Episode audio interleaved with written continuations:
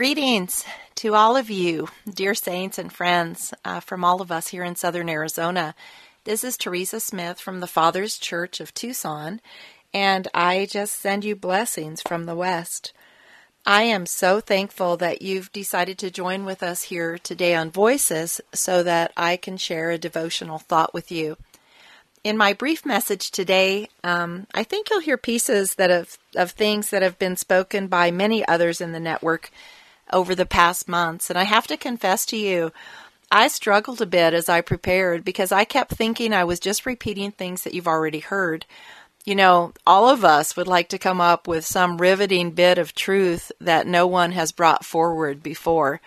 But the Lord kept patiently prodding me with this same message, and so I offer it to you today.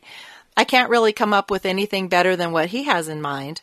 He reminded me that He builds in us line upon line, here a little, there a little. So when things seem like we've heard them before, and maybe we have, it's because he's building and reinforcing things within us. There are there are times like this that are times like no other. Our foundations must be strengthened and established in him so that we can withstand all that comes against us. You may have noticed it's a war zone out there. Things are definitely shaking. I listened recently to Annette Lacey's Voices message that was called Keep It Simple, Saints, and I so resonated with it. It really encouraged me. If you haven't had a chance to hear it, you should. You can find it in the Voices archives. One of the reasons that message struck home for me is that I really do have to be intentional to keep my spiritual equilibrium in these days. That means more time in the scriptures, more time in prayer, more, more focus upon the plan and purpose of God. Staying in God's timing is so very necessary. You know, for those of us that are equipped for spiritual warfare, there are battles galore that we could engage in, but so many of them are just not for now. I sometimes picture going forth, garbed for warfare, all my armor on, my shield, my helmet in place, my sword at the ready, and coming across this battle to fight and that battle to fight, this incursion, some intruder over here, a warrior could fight all of those skirmishes and never make it to the actual intended battle zone. So I try to stay cloaked in the hiddenness of the spirit until the Lord says it's time to war. It's a challenge sometimes because I don't like what I see. But I know the enemy is trying to wear out the saints, and my deep desire is to partner with the Father and to do what He is doing in His timing and in His way. Nothing more and nothing less. Today, I just want to share with you from one of the Psalms that has meant a lot to me in these days. It's Psalm 46. It's not very long, so let's read the entire Psalm first and then we'll focus upon a few of the verses in it. Psalm 46 says, To the chief musician, a psalm of the sons of Korah, a song for Alamoth. God is our refuge and strength, a very present help in trouble.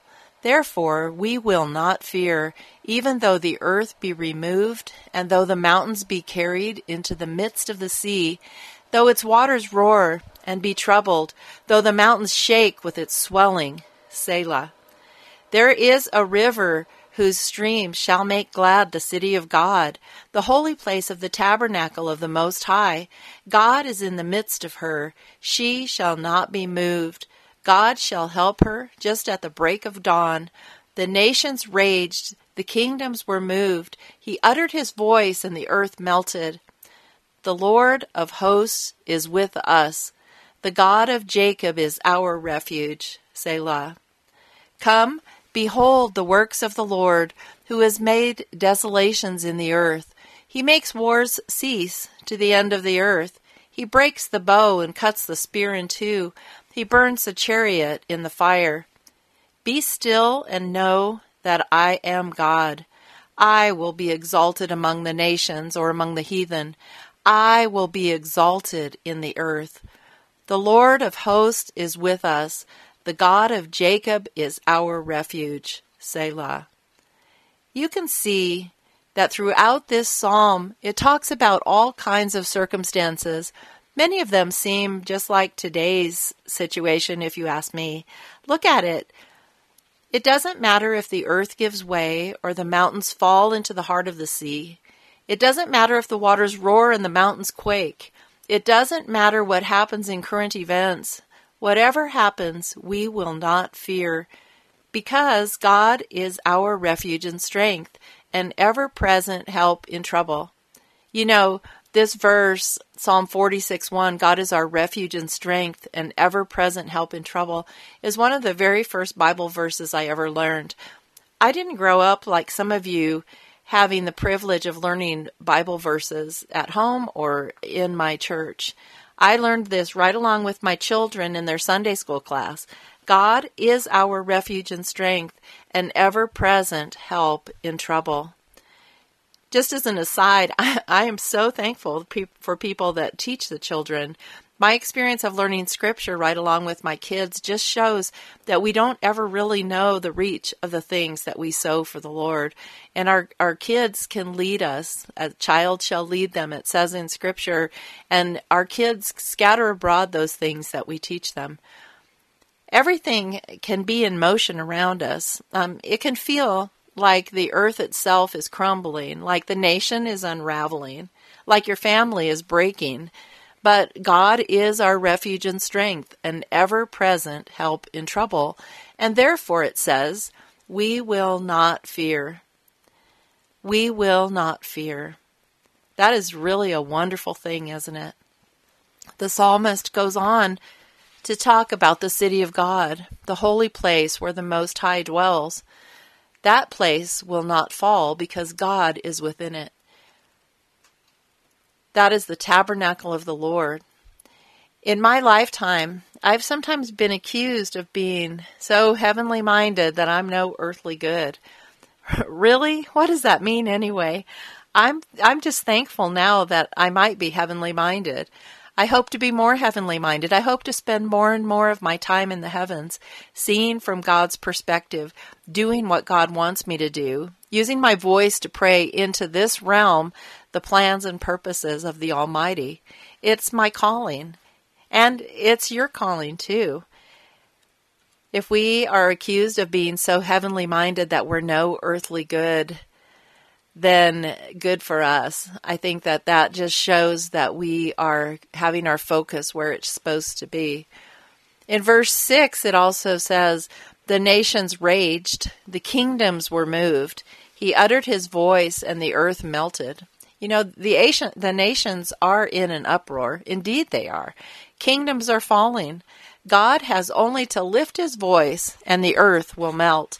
None of these earthly things is going to amount to anything in the end. And there's an interesting thing, I think, that the couplet, the Lord of hosts is with us, the God of Jacob is our refuge, bookends the last portion of the psalm, the God of Jacob. Here, he's not called the God of Abraham, Isaac, and Jacob as he is sometimes, but just the God of Jacob, you know, it made me think a little bit about who Jacob was. He was a significant character in Scripture, a character that I found very encouraging. His story in his early years wasn't the best, and yet God changed him and used him. That should encourage all of us. Jacob became absolutely desperate and cried out to God, who physically touched him. God changed him. God gave him a new name. He called him Israel, and he put a new identity in him. That is the kind of God who is our refuge. He's our hiding place. He can change a scenario, He can change us. He can do anything that He wants to do. There's no reason that we should be afraid. Then the psalm goes on to say in verse 8 Come, behold these works. So come and see. There is coming a time when all of this stuff that we're watching unfold will cease. The Lord is over all of it.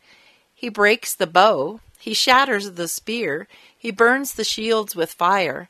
All of our little weaponry that we think is so powerful will be like playthings before the Lord because of his great might and his great power. Someday, in the Lord's timing, all of these wrestlings will be done. All the turmoil will be over. All of the wonderings and trying to make sense of news that we hear daily will be finished, I dare say, I dare say that even um, social media will pass away. And until then, God speaks and says this Be still and know that I am God. I will be exalted among the nations, I will be exalted in the earth. Be still and know that I am God. This is such a well known verse. Um, it's on people's refrigerators, it's on their wall. People know it, but do you know it in your heart of hearts? It's, it's the verse that God has been impressing on me over and over to share with you all. Be still and know that I am God. Be still. The Hebrew word is rafah, and when I read the definitions of this word in the original language, one of the meanings was to become slack, to be still, to become slack. All of you parents probably know that technique that small children use when they don't want to do something. And you can be holding their hands and dragging them along, and they're walking with you, and suddenly they become nothing but dead weight that you are towing. They become slack. They stop doing anything. They aren't even fighting with you, they're just hanging there at the end of your arm. Basically, God is saying to us, just stop. Just become slack. Just come with me, hold my hand, and come with me, do the things that I'm doing. Follow me that way. Stop maneuvering. Stop resisting. Stop going your own way, fighting in your own steam, worrying about your own battles. Just stop. And in the quietness, in the stillness of that, know that He is God. This is where we battle within Him, within the quiet stillness of His heart. He's not saying to lie down and take a nap, or to become idle or lazy, or anything like that. We still have things to accomplish in partnership with Him, but He is saying that he will be exalted, he will be lifted up in the heavens and in the earth, and that our place is to stop struggling and to just know that. Pray from that place, rejoice from that place, do all that we do to the glory of our Father from, from that place. The word used for know in be still and know that I am God has within it a meaning of perceiving by seeing. Maybe by all of our trying, and striving and struggling and wrestling, we don't hold still enough to perceive by seeing who God is and what He's doing. How can we partner with Him if we don't know? How can we know unless we take the still and quiet time to see the things that He's showing us? Be still and know that He is God. As one commentary put it, it says literally, leave off to oppose me and vex my people because I am over all for their safety. He is over all, and his intent is for our good. Be still and know that he is God. For truly, he will be exalted among the nations, and he will be exalted in all the earth. The Lord Almighty is with us. The God of Jacob is our fortress. Amen. Amen. Father, I just thank you for some time to share the things that you've been speaking to my heart. I pray, God, that you would empower us to be still and know that you are God in all the ways that you mean that to influence us and impact us. And we thank you, Father, for your watchful eye and your care over us. I thank you for these people that are willing to follow you and to lay down their lives to follow you and, and be with you in the things that you've called them to be. Lord, I just ask that you would um, continue to be with your people as we partner with you in your plans and your purpose. In Jesus' name, amen. Bless you, saints. It was great to spend this little bit of time with you. And I think of you all and we pray for you here in Tucson. Blessings.